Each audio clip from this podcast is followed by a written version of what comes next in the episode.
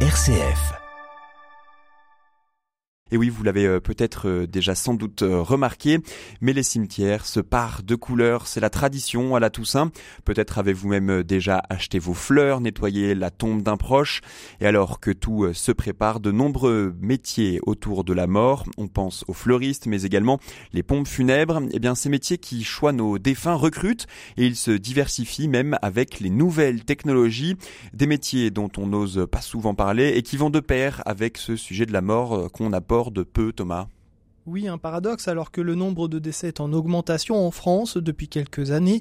En 2022, on enregistre 673 637 décès, toutes causes confondues, selon l'INSEE à la date du 27 janvier 2023. Ce que nous révèle l'Institut de la statistique et des études économiques, c'est que c'est 9,8% de plus qu'en 2019, avant les années Covid, donc 60 181 décès en plus. Une tendance que confirme également Guillaume Fontaine, il est président de la Fédération nationale C'est la génération du, du baby boom qui se transforme en papy boom. Euh, et effectivement qui, euh, dans les années à venir, vont amener euh, plus de décès. Alors, le nombre de décès augmente avec la génération du baby-boom, c'est logique. Ainsi, pour les entreprises de pompes funèbres, la charge de travail progresse également. Aujourd'hui, le secteur compte 20 000 salariés, un secteur en pleine expansion et qui recrute, explique le professionnel. On évalue pour l'année 2024 à 3 500 emplois. Ça touche alors pas forcément toutes les régions, mais les régions les plus peuplées en première que sont euh, l'Île-de-France, la région Rhône-Alpes et la région les Hauts-de-France. Les métiers autour des défunts tendent à se multiplier ou en tout cas à se diversifier, notamment avec les nouvelles technologies. La modernité amène un changement certain par rapport à nos défunts. C'est une mort 2.0 euh, en quelque sorte, Thomas? Exactement, Grégoire. C'est ce qu'observe le père Jean-François Muriot, directeur de l'Institut de sciences et théologie des religions à Marseille.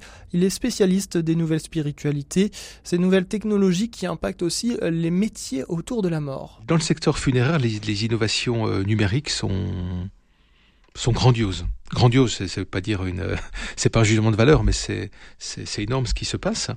Bon, il y a déjà dans les années 90 la, l'apparition de cimetières dématérialisés à travers des, des mini-sites internet pour, euh, pour préserver la mémoire des défunts. Et puis, il y a des entreprises qui aujourd'hui euh, permettent par un flash code qui sera posé sur la tombe funéraire avec son téléphone portable de, de flasher sur le QR code et puis de, de connaître euh, la vie du défunt ou peut-être le message que le défunt aura voulu laisser de son vivant à ceux qui passeraient auprès de la tombe. On a aussi là également parlé du Covid, du confinement ça a entraîné des, des obsèques en Zoom ou en visioconférence. Euh, dans les jeux électroniques, dans les jeux vidéo, il y a des personnes qui, qui passent leur temps à vivre euh, différentes vies et qui, en même temps, euh, c'est arrivé, un des joueurs est décédé réellement dans la, dans la vraie vie, et ben ils ont célébré les funérailles de, de, cette, de son avatar sur, dans les jeux vidéo. Voilà, il y a du multiple, multiples exemples. On a aussi euh, une entreprise qui propose de, d'envoyer des messages post-mortem à des amis ou voire à des ennemis, mais un message qui était enregistré par la personne avant qu'elle meure et qui sera diffusé quatre mois après. Donc on voit aussi toutes les implications que ça peut avoir euh, d'un point de vue même émotionnel. Et puis aussi Facebook, Facebook, aujourd'hui, sur 1,9 milliard d'utilisateurs euh, journaliers, il y a à peu près 10 000 utilisateurs qui meurent chaque jour. Et donc, on considère que dans les, à peu près les années 2070, il y aura plus de sites appartenant à des personnes décédées qu'à des personnes euh, vivantes. Donc, on peut considérer Facebook comme le plus grand cimetière euh, Facebook qui permet déjà à ses utilisateurs de choisir l'issue de son compte lors de son vivant, le conserver et en faire un lieu de mémoire ou bien le supprimer. Autant de possibilités et fonctionnalités créatrices de nouveaux métiers. Les recrutements sont en hausse. Depuis l'apparition de l'épidémie de Covid, jeunes et moins jeunes sont en quête de sens. Après la perte d'un proche, la souffrance liée à la pandémie et ses conséquences, la peur de la contamination, etc.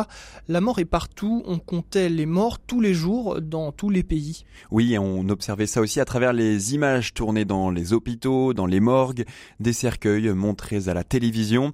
C'est vrai que la mort se traitait même en graphique et statistique, Thomas.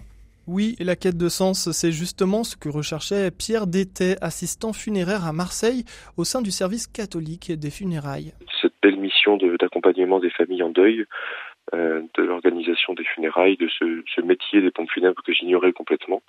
Et euh, j'ai complètement accroché. Je me suis dit que, enfin, je, je pense que j'ai vu la noblesse de cette, de ce métier et de cette mission spécifique qu'on reçoit de l'Église. Et je pense que ce, cet aspect ecclésial aussi m'a beaucoup parlé. Et cette humanité ne se retrouve pas forcément dans les nouvelles technologies, euh, sur un écran, un QR code ou les fonctionnalités des réseaux. Pour Père Jean-François Muriot, spécialiste des nouvelles technologies, le chemin de deuil est primordial dans sa forme classique. Dans quasiment toutes les cultures du monde, les défunts sont considérés comme des êtres sociaux, c'est-à-dire des êtres avec lesquels on, ils font partie de la sphère sociale.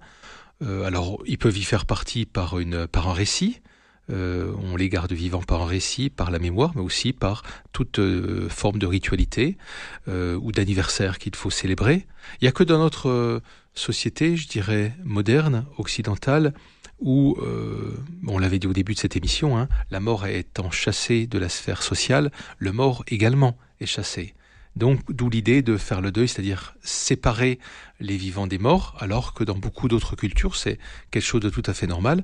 Et on, s'aperçoit dans, dans les pratiques de nos contemporains aujourd'hui bah, d'essayer de, d'entretenir ce lien d'une manière ou d'une autre. C'est donc souvent l'humanité de ces travailleurs, travailleuses autour de la mort qui fait toute la beauté de ces cérémonies funéraires, des enterrements, de nos accompagnements.